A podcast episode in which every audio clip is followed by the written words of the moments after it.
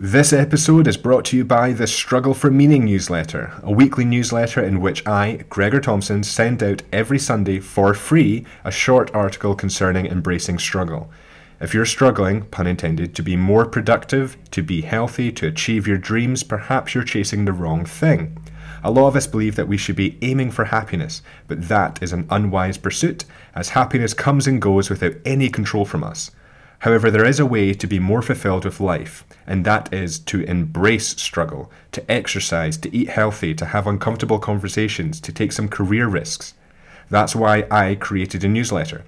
Along with the article, I also provide tips, strategies, and recommendations to help along the way.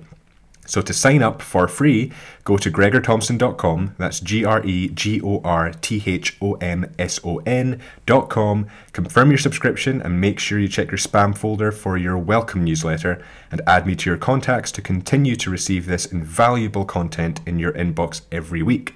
And that's it. You're on your way to struggling more, being more productive, healthy, and motivated. To stay up to date with everything concerning the In Context podcast, the Struggle for Meaning newsletter, and all of my other work, follow my social media. My Instagram is Gregor Thomson Media, all one word. My Facebook is Gregor Thomson-Journalist. And you can watch the podcast on YouTube by subscribing to my channel, which is Gregor Thomson, all one word. You can also find all of my work, including articles and the podcast, on my website, which is gregorthomson.com. For this episode, I spoke about domestic violence, solutions to domestic violence and gender with Rachel Horman-Brown, who is a solicitor and the head of the Domestic Violence and Forced Marriage Department at Watson Ramsbottom Solicitors. I realise this is not the cheeriest of subjects, but it is one of the most important, so I urge everyone to listen to the whole conversation, as I'm sure there will be something that you'll take away from it. If you are a victim of domestic violence or abuse and need to access help, I've linked some charities below who can help. Please don't try to rationalise harmful behaviour. Domestic violence must never be tolerated. So here's my conversation with Rachel Horman-Brown. So Rachel, what is your profession and how did you get into it? So I'm a solicitor. I specialise in family law, and in particular within family law, I specialise in domestic abuse and stalking cases. So the vast majority of my cases will have coercive control or domestic abuse or stalking as some kind of element to it, often in relation to disputes between parents about the children, sometimes about protective orders, etc. How did I get into it? I suppose in a way I fell into it, really. I'd always been interested in feminism and domestic abuse. When I was at university, I did my dissertation about how the law was failing victims of domestic abuse. I never really thought that I would be able to specialise in that as a career, though.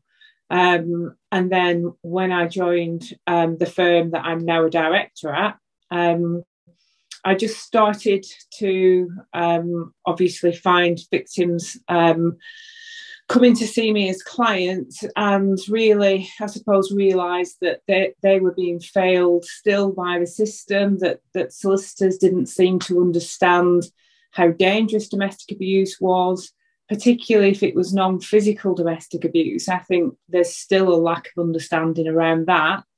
And I suppose that through my interest in that area, and, you know, I wanted to do more for victims and fight their corner, I was suddenly bombarded with a lot of work, and I ended up setting up a whole department to deal with that. There's now about 30 of us that just deal in these kind of cases, but it literally started from nothing. Mm. And it's, as much as it is impressive that you started this whole department, it's almost quite depressing that there needs to be a department specialising in that. It shows how big the problem is. Absolutely. I always say that really victims shouldn't need to come and see me or my team. You know, that the police should be doing more so that victims don't have to come and get protective orders, and victims shouldn't have to spend years fighting, you know, perpetrators of domestic abuse through the family courts. They're still being attacks, really, and perpetrators will use the family court system to continue that abuse after separation, unfortunately. So it would be ideal if our department wasn't needed. Mm-hmm. And you mentioned that you had an interest in feminism. How do you view feminism? Because there's a lot of dispute around that. I think feminism obviously is putting women first, and, you know, acknowledging that women, you know, we're still not equal. We're a long way from that. And I think, you know, just because we have, you know, perhaps the Equal Pay Act, etc., people tend to think that the struggle is over, but I really don't see that in terms of my work even. I see it on a daily basis that women are often coming off second on a regular basis. If you look at, you know, divorces, etc., so often women will walk away without making a financial claim against their husband for, out of fear, basically. They just will say, I'm glad to get out with my life. I'm glad to get out with the children. There's no way I want to risk stirring that up and provoking my husband into coming for me. So they will walk away, you know, from thousands and thousands of pounds on a regular basis. And, you know, whilst I do have male victims as clients as well, I don't see the same fear. I think it's a very different scenario for men. I'm not saying that they're never victims, but I don't think that they actually fear for their lives. I've never met a male client that has felt like that. Why do you think that this is considerably a male problem? Is it? Do you think it's just that men generally will resort to violence more than women? I think, you know, this is a problem that's been around for thousands and thousands of years, isn't it? It's not something that's recent. You know, I do think that men tend to be more aggressive than women.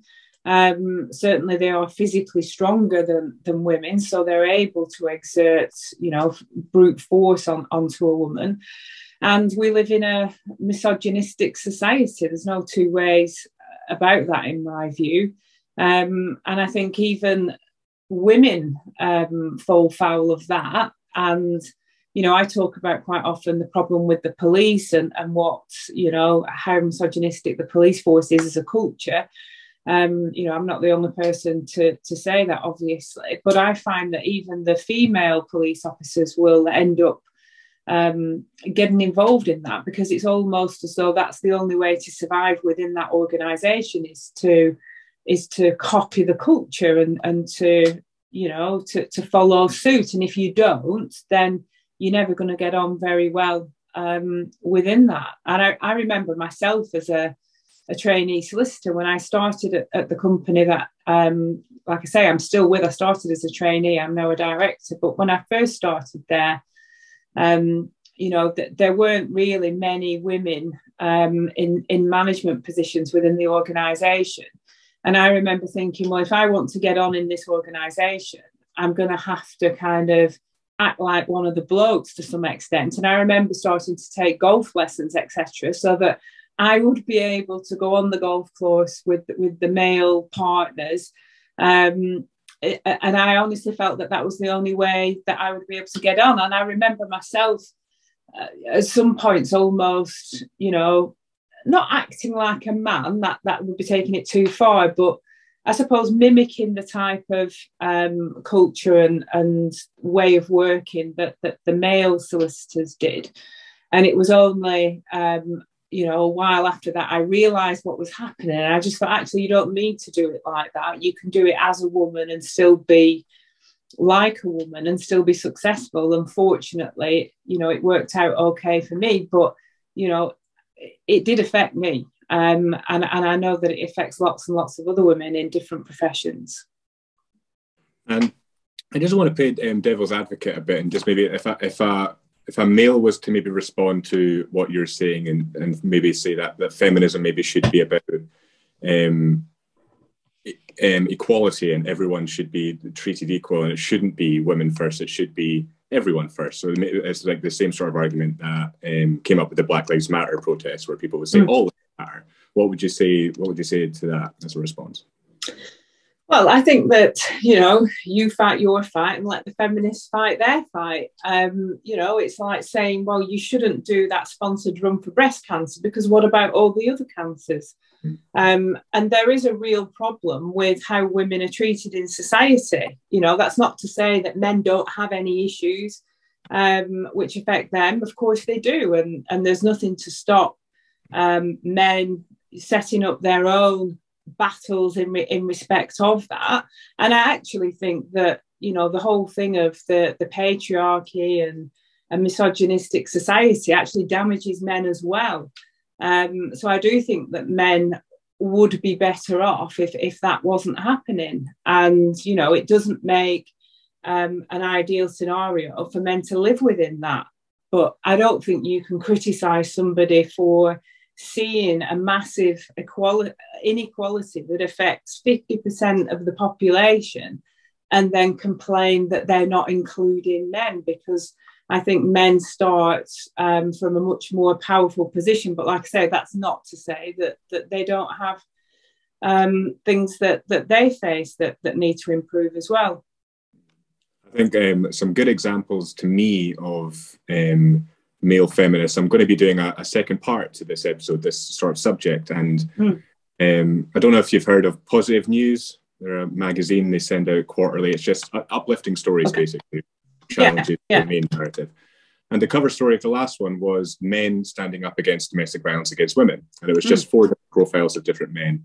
And one of them, he runs an organization called Beyond Equality. And they go to schools and to speak with groups of boys and kind of parse out their perceptions about gender and challenge them a bit, and just make sure trying to ensure that these boys aren't going to grow up to have these horrible misconceptions. So I think that's a great example of men doing what they can to push the feminism movement forward. Yeah, and I think that's really important. And that's, you know, important that men do that. And, you know, sometimes I think, well, domestic abuse in a way isn't a women's problem. It's a men's problem more than a women's problem, because, you know, it's men that need to change. And again, I do realise that, you know, it's not necessarily as easy as people think, that we are brought up in a society. And even if you try your best not to be a certain way or to try and view everybody equally, we're still tainted with the culture that we're brought up in. So it isn't easy. And there's, you know, lots and lots of areas in which that can change. But I do think that men certainly need to do that. And, you know, young boys need to see positive male role models and realise that there is another way. So you've spoken before about the fact that less than 1% of rape cases, does it go to trial or get prosecuted? Less than 1% go to trial. Right. And why is that? What's so broken in the system? Gosh, all of it, really. Right. You know, and again, it does go quite deep, I think.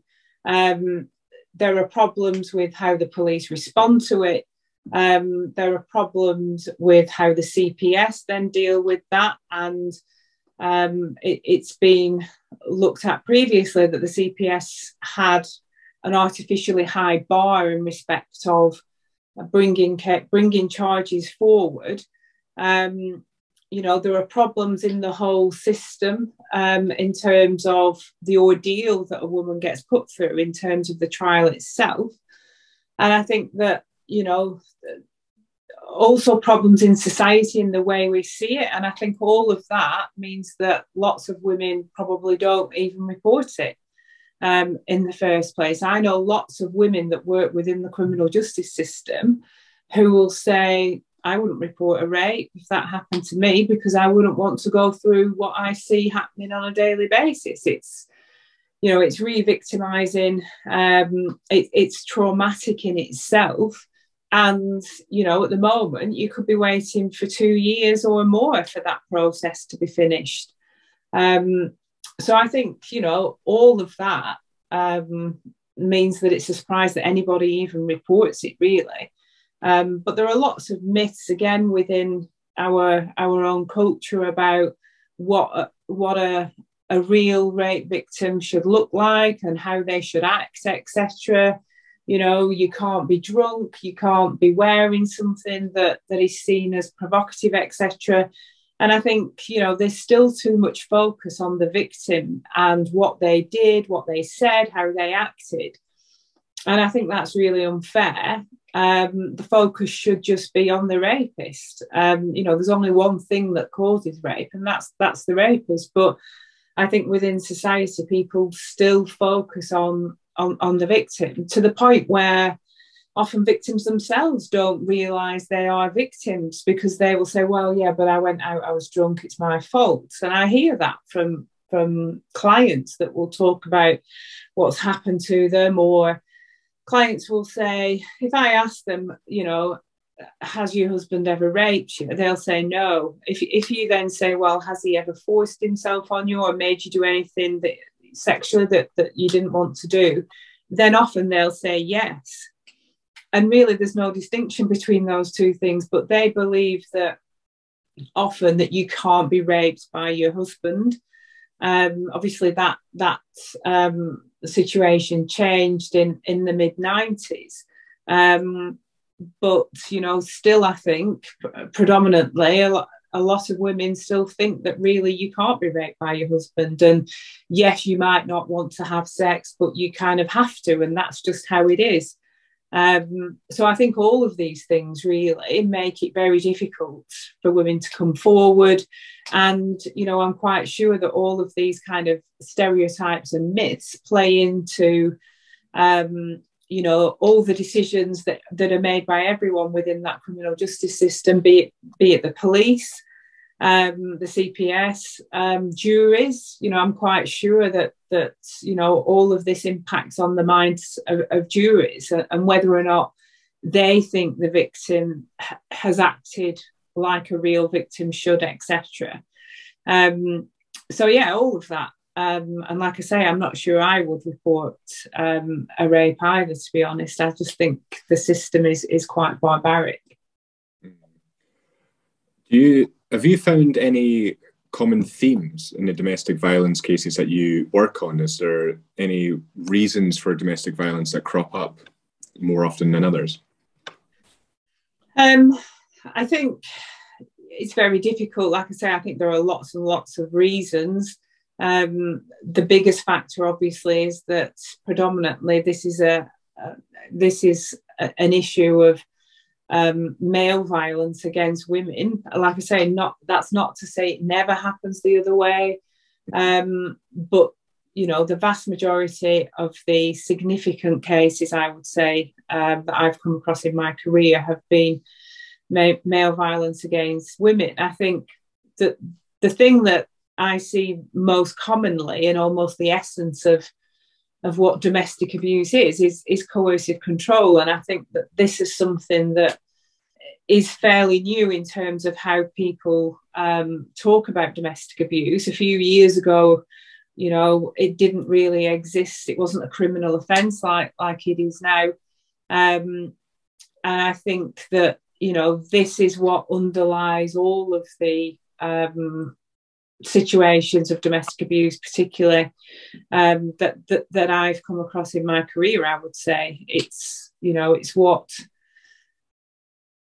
what makes women unable to leave. Sometimes it explains the fear, and you know, why they don't leave, why they do what they're basically being told to do, even without physical violence. It doesn't need to get physical, and it's kind of the micromanagement of every aspect of a woman's life, and the perpetrator will set out to psychologically terrorize the victim, and they can do that in ways that individually might seem insignificant, but when you put them all together and you imagine living that every day in, day out, then, you know, you just, only then can you understand how that would psychologically wear you down and break you. Mm. Going back to what you were saying before about putting the blame on the victim, I think that made me think of the Sarah Everard case, mm-hmm.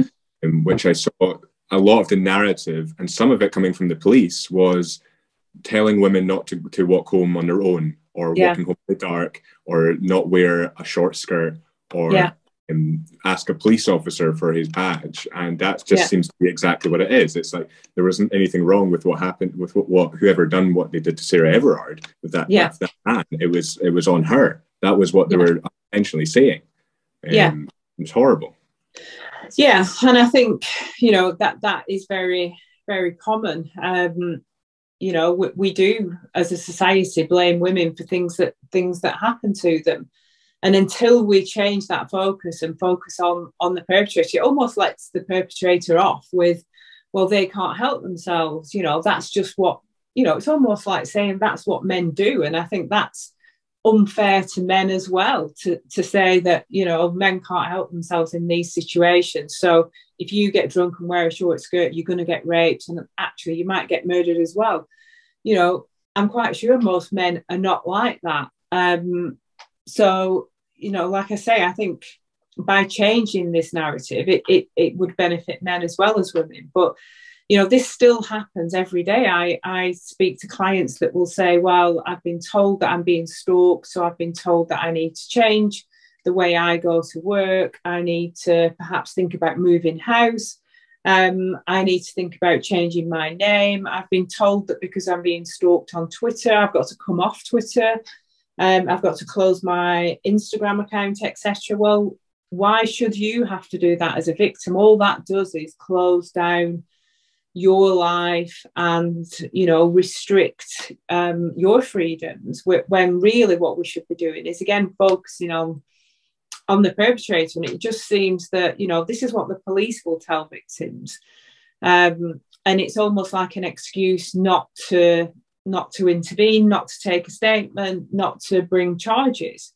The victim has just got to ensure that it doesn't happen again by changing her behaviour, and that's wrong. And it leaves that perpetrator out there, possibly to move on to another victim, or actually to increase their behaviour towards the victim, because often, you know, I'm also the chair of Paladin, which is the National Stalking Advocacy Service.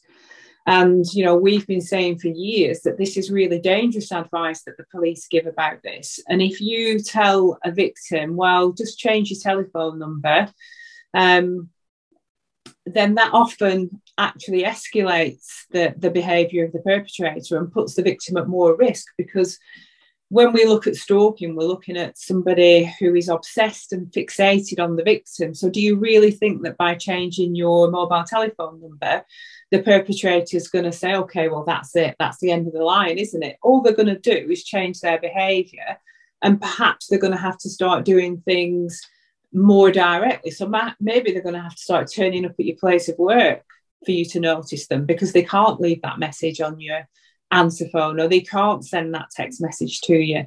So actually that advice is potentially putting women at more risk. So again, you know, what the police need to do is stop all that focus on what has the victim done before, what can the victim do going forward, and just deal with the behaviour and bring charges. We don't see this in other crimes like burglary, etc.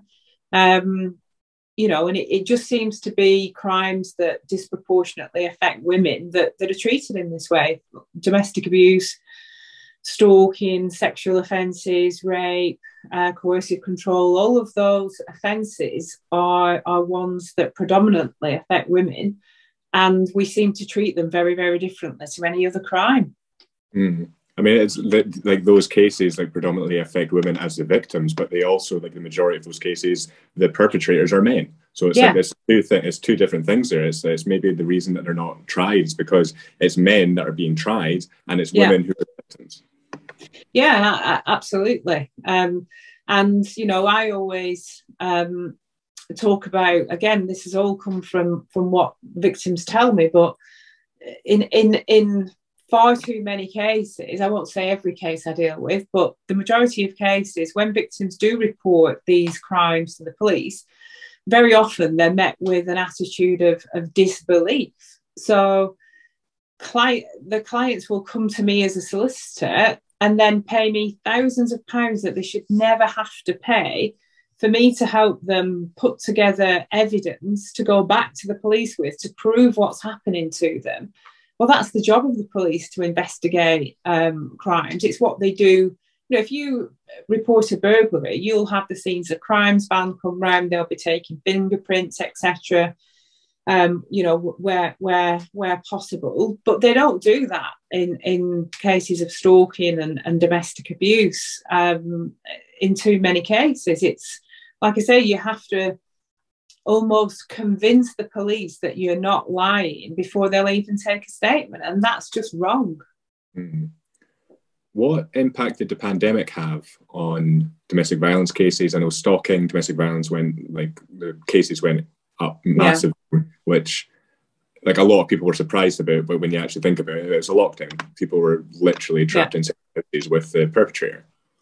Yeah, and even where they'd separated, victims, you know, victims couldn't go to work, they couldn't access help, so they felt, you know, they were particularly vulnerable, and perpetrators knew that. They knew where the victim was going to be, you know, for the vast majority of the time. Also, perhaps the perpetrator maybe wasn't working, maybe been furloughed and suddenly had all this time on his hands. And again, if you're dealing with somebody who's obsessed and fixated, if you suddenly give that person another 6 hours to their day, well, obviously they're going to use those 6 hours to obsess about the victim. So I think all of those things combined. And I know a lot of women felt as though they couldn't even report it to the police at that time. A lot of them would say, well, I didn't want to waste the time, because that's how they feel when they report. But particularly when the pandemic started, I think that they felt that what was happening to them wasn't important enough, you know, and that the police had all of these other things to do, when the reality wasn't actually like that. I mean, I've spoken to police officers that said, when the pandemic struck, really, we didn't have that much to do, you know, in terms of how they would normally be being contacted by the public. But certainly the number of incidents just went through the roof. And to be honest, it's not really gone down a great deal in my experience, in terms of the number of calls that we are getting. And, you know, all of this is made worse by the waiting, you know, of the court system, etc. Not just the criminal court system, but the family court system as well. There's a huge backlog in terms of cases, which has meant that, you know, that they're taking much, much longer to resolve, which again is much more stressful for victims. Mm. I think a conversation I kept on seeing in the narrative following the Me Too movement was men saying, this means that we can't flirt with women, we can't ask to buy a woman a drink. And, well, for me, I think one of the questions a lot of people were asking was, where's the line? Where can we draw the line to where women feel safe and where we can still have male-female relationships? Mm.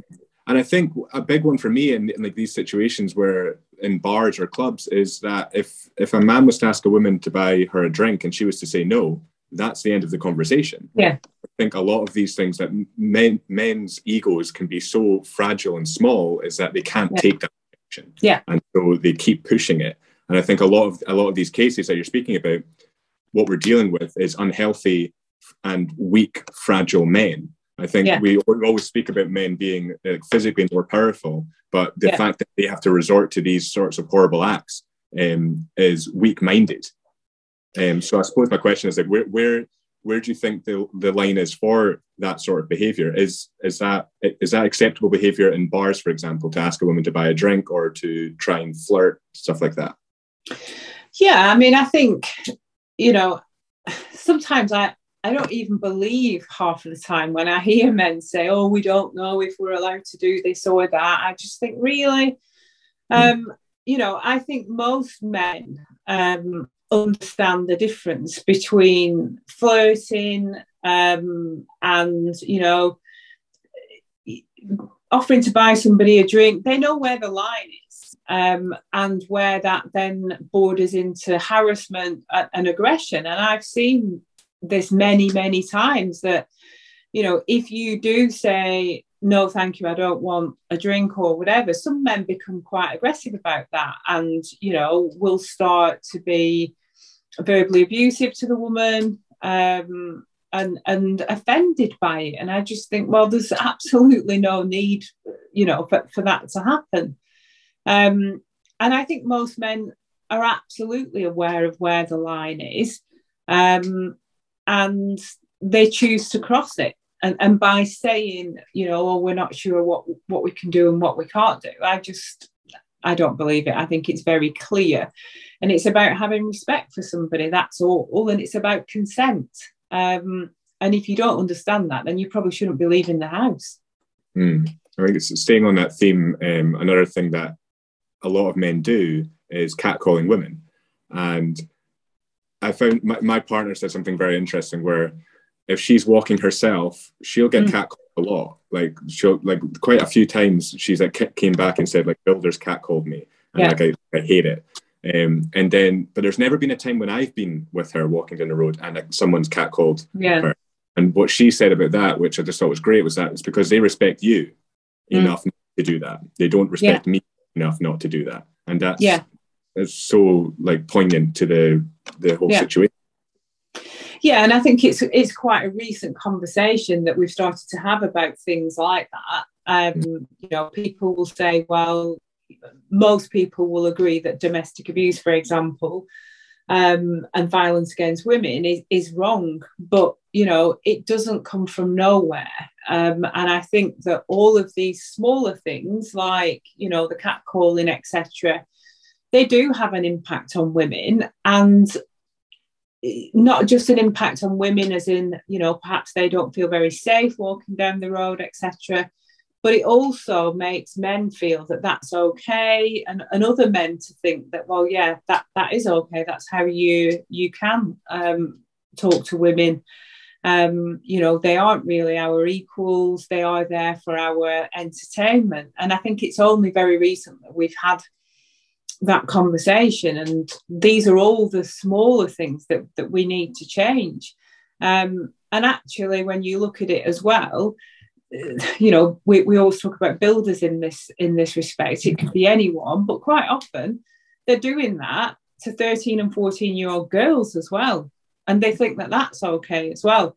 And again, it's only very recently that I think people have started to discuss it and started to accept that really it's not good enough, and we need to change these small things. But that doesn't mean that we're living in a society where you aren't allowed to think that somebody's attractive or ask them out. It's just about having respect, you know, for women. And I know a male friend of mine said it was only recently when I thought about walking home, and a woman kind of walking home from the pub on her own or whatever, and being told that, you know, virtually every woman you speak to in that situation will have some kind of plan in her head.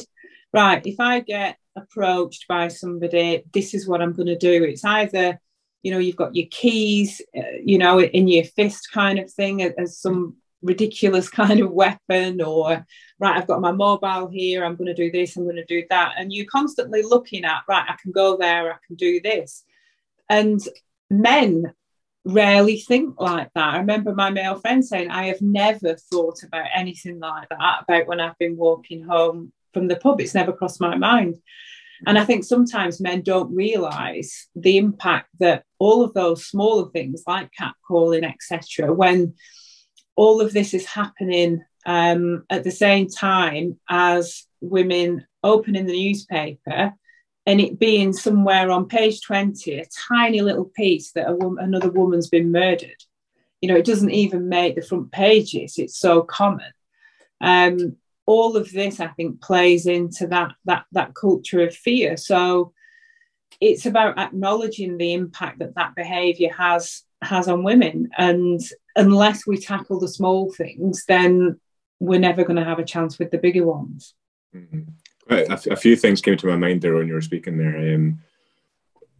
For one, when say if I'm walking home in the dark or something like that, like the only time that I would feel that sort of maybe pressure or danger is if another group of males are walking towards me and it's in a dark street. But my worry is never anything to do with sexual assault, and it's never that I'm going to be murdered. It's like the worst case scenario, I'm going to get beat up, I'm going to get robbed. Another experience I've had that I think we should maybe speak about is the increase in spiking cases. Mm-hmm. When I went on my first kind of boys' holiday, and the only boys' holiday I ever went on, because I enjoyed it, but I would never do something like that again. It's just not my scene. But the first night we went out, I was spiked, and I ended up like sprawled across the street. Woke up at 7 o'clock in the morning, couldn't remember anything. I was still almost hallucinating, and I managed to get back to my hotel. The worst thing that happened to me is my money was gone. And I remember thinking years later that, thank God, I'm a man. Yeah. If I was a female, that would have been 100 times worse. Yeah. And I'm going on a massive tangent here, but another experience I had a couple of weeks ago, actually, I was walking home on a rainy night. I had a big black coat on and my hood up, and a woman approached me saying, do you mind if I walk with you? There's just a big group of men behind me, just up to the like busy street ahead. I was like, yeah, that's fine. I walked up and I chatted to her, and then made sure she got to the bus stop.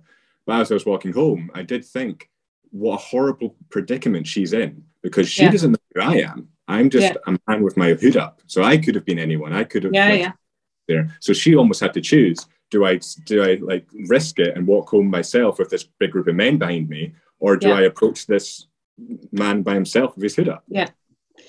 Yeah, exactly. And I think this is something that women face on a daily basis, and sometimes we don't even realise we're doing that. And again, I think the Me Too movement has, I think, sparked this discussion. And, you know, a lot of female friends will say, I do that, I do it all the time, and I didn't really think about why I do it, and it's only now.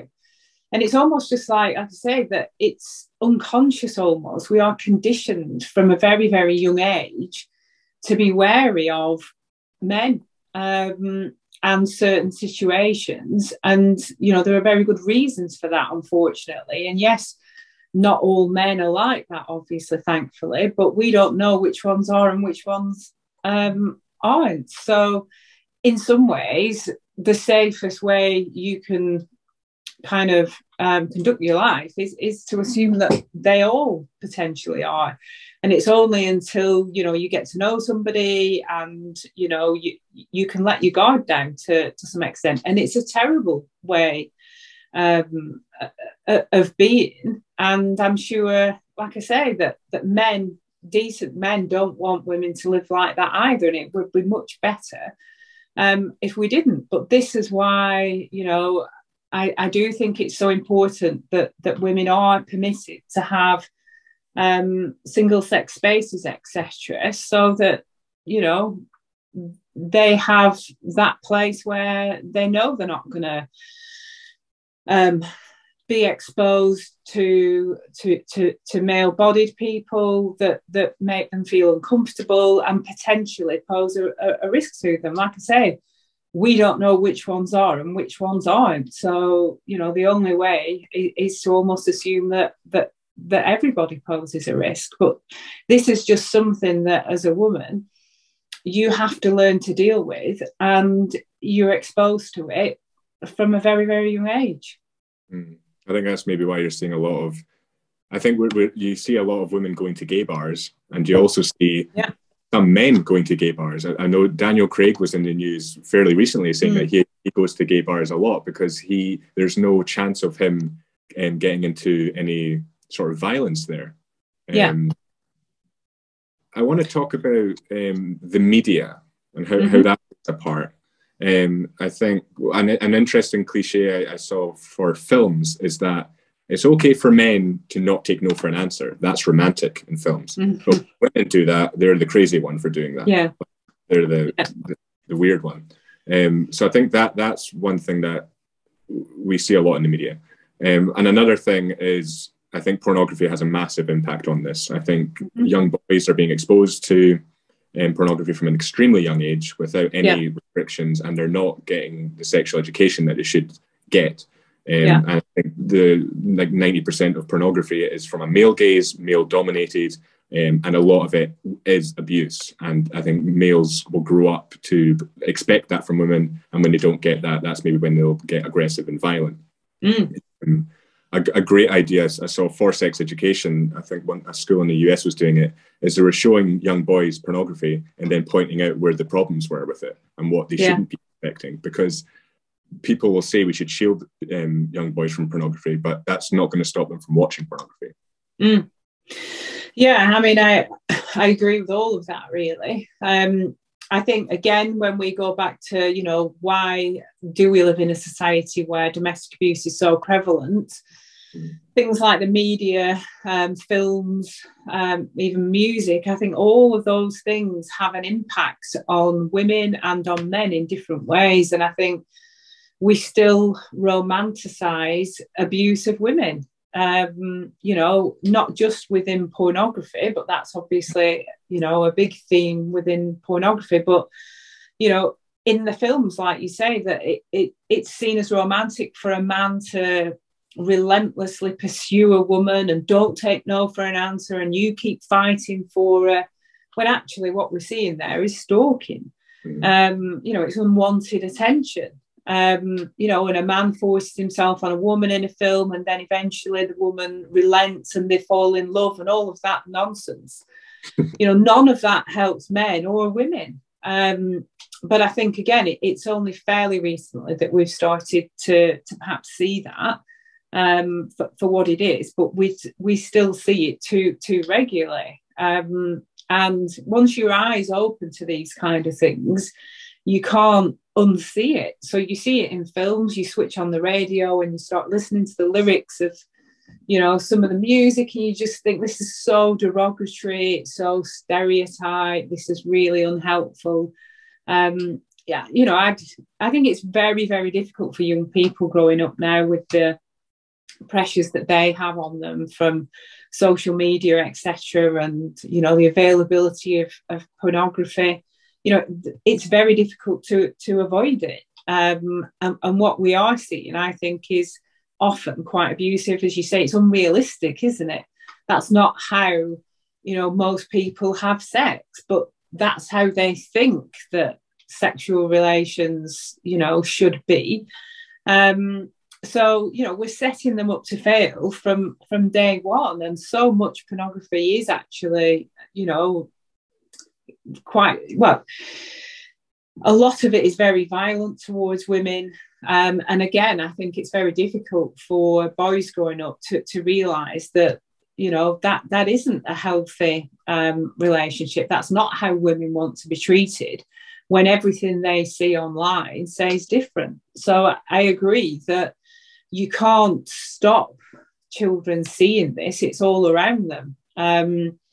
So, you know, they do need to be educated about healthy relationships in every aspect of it.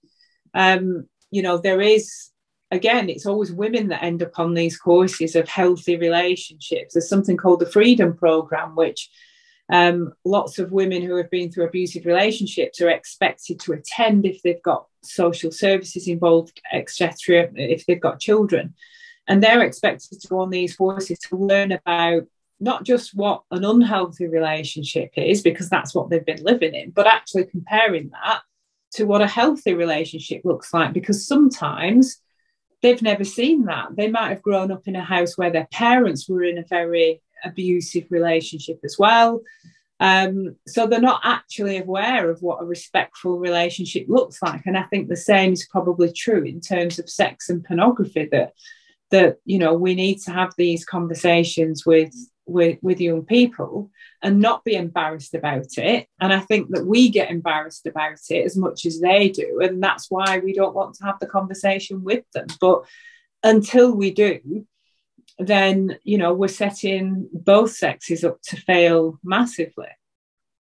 I think some conversations I've seen, men have been saying that women want men to take control and women want men to be dominant. And of course, it's not true, but I think my response to that is usually that women want competence in a partner, and they don't want dominance. And if a woman wants to dominate a man, or if a man wants to dominate a woman, then there's maybe some underlying issues there, and that's not healthy for either party. I think there should be equal levels of respect, and men and women should want competence in a partner, and that's not anything to do with gender. That's just what a healthy relationship is. Yeah, absolutely. I totally agree with that. And strength doesn't mean aggression either, does it? In a partner, aggression means weakness. Absolutely. Really. Yeah, I totally agree. But again, I think there's an element of women, some women think that this is how they should behave, that they should behave in a subordinate manner because that's what men want. So maybe we're all going around thinking, well, they want this and this is how I'm supposed to act. And the other party is also thinking similar, and neither are getting what they need from a relationship on occasion because of that. So I think, it's about, being healthy and having these conversations about what relationships are like, and having respect for the other person is the key to it, isn't it? I think we could see that in the whole Will Smith thing in the media now, where people were saying like Will Smith was like strong for getting up there and standing up for women. But in my mind, I was like, Chris Rock was a strong one there. I mean, he was the one who stood there, he took it, he did not revert, he didn't go down to his level. Will Smith showed massive weakness there, and he's paying for it. Yeah, I mean, it was very ugly, wasn't it? And it did make me think, well, if somebody's prepared to act like that in front of all of those people, then what's happening behind the scenes or in other circumstances when, the whole world isn't watching. So, aggression, there's never any justification for it. And I think most people hopefully would agree that was unacceptable when they think about it. I think it sparked a conversation between me and my partner, where my partner said, if you ever did anything like that, I would be utterly embarrassed and I would walk out the room. And what I said is that there's not much of a reason for me to stand up for you, because you're capable of standing up for yourself. I think this whole idea that men need to stand up for their women is implying that women can't stand up for themselves. Yeah. And I think, what it's actually about is that he felt disrespected by it. It wasn't really about her at all. And I think often in those situations, perhaps men will blame it on, well, I was protecting the woman, I was being chivalrous or whatever, but actually it's about them feeling that their ego was being dented by another man, and therefore, he's going to react with aggression in relation to that. But I don't think it really had anything to do with her. Do you think, is there any situation where it's acceptable for a man to hit a woman? No. Do you think it's ever acceptable for a woman to hit a man? No, I don't think there's any, violence is unacceptable. The only situation where I think it's, again, not ideal, but you can understand it to some extent, is in situations where somebody has been victimised continually and they then end up snapping and retaliating. I think that can happen. And I'm quite sure that none of the people that have done that would say, I would want to do that again. If we look at the case of Sally Challen, who was convicted of murdering her husband, she had actually suffered years and years and years of humiliation and coercive control. And in the end, she snapped, but she would still say it was unacceptable what I did. At no stage has she tried to say, he got what was coming to him, he deserved it. She was always maintained that what she did was wrong. But it's about, I suppose, understanding how somebody is pushed into that situation where you know, that they're unable almost to control their actions because of the abuse of somebody else. But it's never the right thing to do. I think it was her son that was in the Positive News article as well, because he'd campaigned for a few years. Well, I think it was about 10 years actually to have her released, and he still campaigns now because so many women out. Yeah, he's done such fantastic work, and he's such a great male role model. He really is. And again, he's very honest. He was on Twitter recently talking about, you know, how all of that has impacted on him and his mental health. Because, you know, he's had to, I suppose, again, feel as though he has to be the strong one for his mum. And he's led that campaign for so long. But he is a fantastic role model for other men and, you know, young people generally. One thing I wanted to get your opinion of, just because of your profession, someone I had on 2 episodes ago was a philosopher called Greg Caruso. I share his view. He believes that there's no such thing as free will, that we shouldn't be blaming anyone for anything and we shouldn't be praising anyone for anything. Basically, we have no control over our actions because we have no control over so many different things prior to us carrying out action. And so his idea for reforming the penal system is that's what he calls the quarantine model, where he attributes that to if we went to a different country and contracted Ebola, the government would quarantine you away for the safety of everyone else in society. And he believes that's what we should do with anyone that commits a dangerous offence. We should be quarantining them away from society, but not actually punishing them. What's your thoughts on that?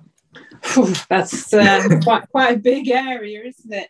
Yeah. I'm not sure about the no free will argument, really. I do think we all make choices on a daily basis. I think some choices are harder for some people to make because of their upbringing, etc., and what they've been exposed to. You know, a bit like we talked about Sally Challen. You know, I'm sure she didn't want to choose to do that, but the circumstances of her life had led her to that place. But I think, you know, generally speaking, we can choose to walk away or not. But I do think it's much more difficult for some people to exercise that free will. So I've forgotten the last part of the... you were talking about quarantining, weren't you? I mean, I don't think it's helpful to punish and make prison into some kind of really unpleasant experience for the prisoner, because I think that potentially leads to a more dangerous person being released into society. I don't think we should be, you know, torturing people in prison for sure. I think the quarantine, I would call it protection rather than quarantine, that they are removed from society, I suppose, to mean that they can't continue to repeat those criminal acts. But it almost leads to the point where you could say that if you're saying there's no free will, actually, you could take these people out before they do anything. You know, and you don't need to wait until they've actually committed this act that you say they were, you know, that they were always going to commit because of their life. That why don't you take them out before the act?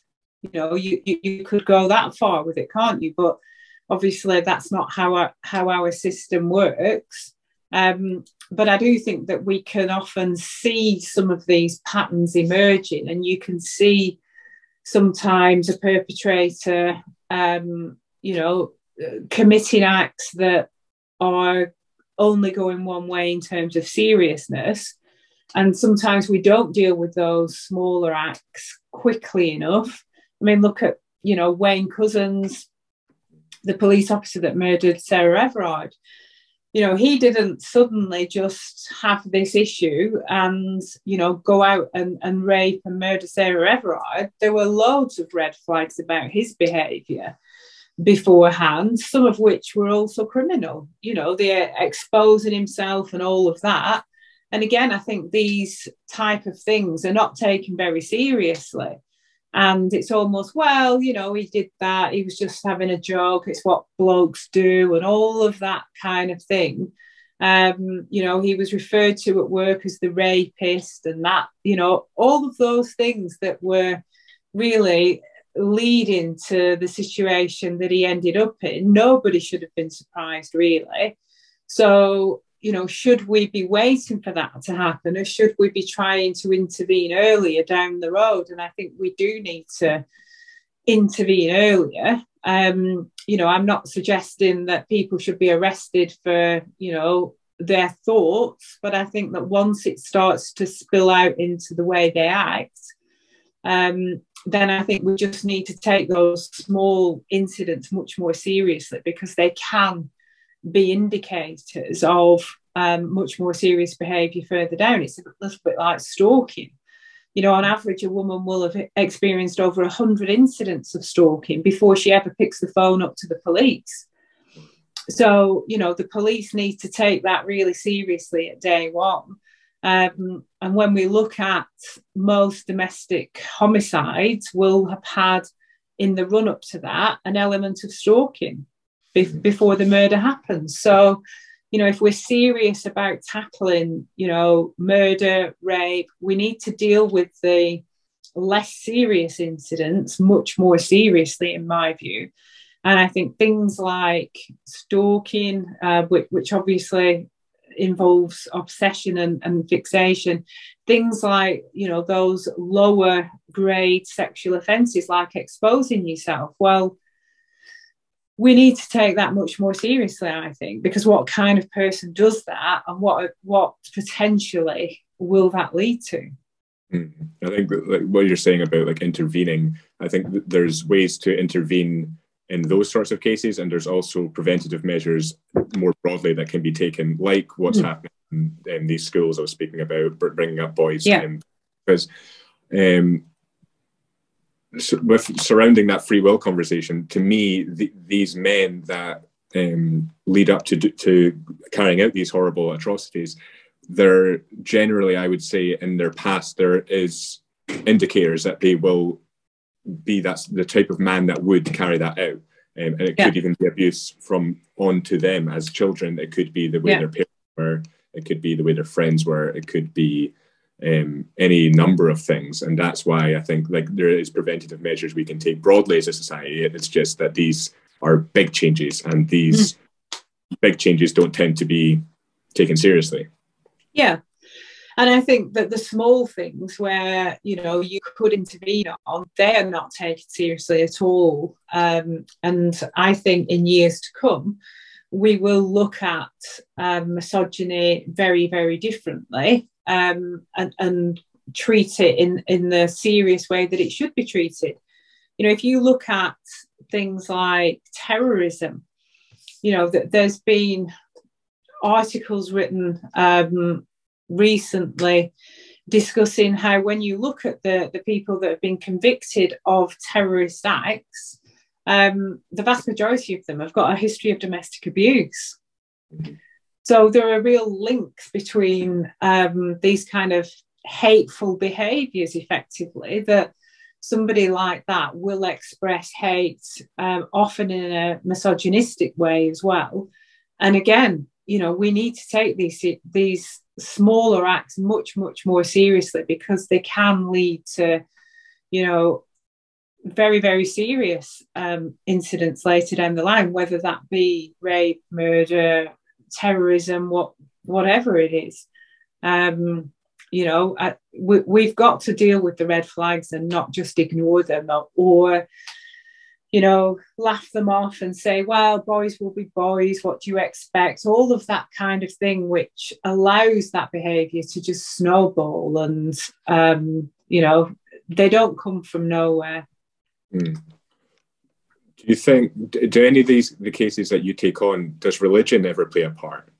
I think one thing I noticed, it was a couple of years ago, a lot of the conversations that were happening in liberal, no, I wouldn't say liberal, I would say kind of far left conversations were saying that any criticism of a religion is xenophobic. But I would say that can be anti-liberal. I think some religions treat women as second-class citizens, and it's okay to abuse women in the name of religion, or it's okay to abuse members of LGBTQ plus communities. And I think that's where reform needs to happen in religions like this. There needs to be, like, it's not just, you can't just say we can't criticize religion. We must, if it's affecting human rights, we must criticize religion. Yeah, and I think, you know, I also deal with quite a lot of honour-based violence cases as well. And I think sometimes there is a fear of asking too many questions for fear of being seen as racist or whatever.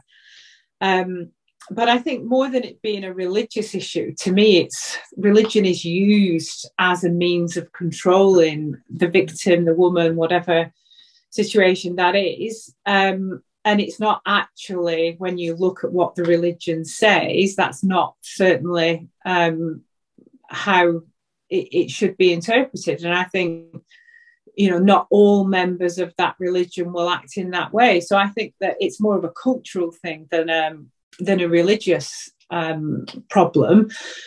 But perpetrators will use the religion to justify their behaviour, you know, particularly if they're in a situation where perhaps the woman isn't as well educated in relation to the religion as they are. They will tell them all sorts of things that, you know, their religion apparently says and why it's okay for them to do that and act in that way. But I think, you know, it's used as a tool of oppression more than anything. So I'd like to end maybe on some solution-focused questions. So I suppose what can men do? Do you think should men be part of the conversation? Should men just purely be listening? What do you think? I think that men should be feminist allies, and that they have a huge part to play in terms of this conversation and changing their behaviour. At the end of the day, if we're talking about the abuse of women by men, then only men can change that. So absolutely, they need to take this seriously on behalf of, you know, the whole of their sex, and to do much more in terms of the smaller things, challenging sexist behaviour when they see it. You know, I'm quite sure every man on earth has heard, you know, some pretty horrendous misogynistic jokes and comments made by their friends. And I'm quite sure in the majority of cases, they haven't challenged their friends over it. They might have thought he's an idiot, but they probably haven't said anything. So that guy then thinks that, oh yeah, everyone laughed at that joke, it's okay, it's fine. And somebody else, maybe a bit younger, thinks, oh, that's, you know, that everyone thinks this is funny, this is how I need to act. So I think there are lots and lots of small things that men can do to change the bigger picture. And just to, I suppose, think about their own behaviour. Sometimes it may be that they're not even realising that some of the things they do are intimidating women, etc. You know, we all need to think about what we can do to change things for the better. But I do think speaking out and not just looking at yourself, but also being prepared to stand up and challenge. And it's quite a difficult thing to do. It's easy for me to say that. And I accept that some people will find it more difficult than others. But I think if more men did that, the change would happen much, much faster. Do you have any optimism in this area? I think for me, my optimism comes from, with a lot of these, like with sexism and racism, is that I'd like to hope that it's generational. I'd like to hope that as more generations have these conversations, that this sort of behaviour dies with certain generations. And that's not me generalising and saying that every generation is racist, and that older generations are racist or sexist. But I do believe that with the conversations young people are having now, I'd like to think that these conversations will carry on as young people get older, and that this sort of behaviour will eventually, I don't think it'll ever die out, but I'd like to think it becomes a lot less of a problem. I would hope that it will, but I feel that things are as bad now as they've ever been. And, you know, there's not been any reduction in the amount of women that are being killed by their male partners, even though there is more money going into domestic abuse services, etc., even though we've got, you know, all of these extra laws and powers from the police, you know, it's not reducing. So male behaviour isn't changing. And actually, you know, in some ways, I think women's positions are under attack more than they ever have been. So, you know, I am an optimist, and I think I would like to think that in a few generations things will be better. But I just think at the moment things are as bad as ever. So if a woman is listening to this and thinks that they might be experiencing domestic violence, domestic abuse, where would you advise them to go? So I would always advise them to report it to the police, and also, and I think this is equally important, to also speak to a local domestic abuse charity in your area who can offer you some practical advice and also assist you sometimes in reporting it to the police, or assist you in circumstances where you feel the police haven't maybe taken it as seriously as you would want to. You know, they offer that service for free and can really make a difference in terms of helping you practically, and also in terms of, you know, all the legalities and dealing with the police. Mm-hmm. If anyone listening or watching, I will link any local charities that they can do in the show notes. But Rachel, I want to thank you very much for taking the time. I think with these sorts of conversations, when I told people this was what I was going to be doing for the next two episodes, this was the conversations I was going to have, a lot of the response was very cheery subjects. But like in my head, it's the majority of the subjects that aren't cheery are actually the most important subjects. And I think this is at least a stepping stone, is having these sorts of open, non-judgmental conversations between men and women to come to some sort of solution. So yeah, thank you for your time.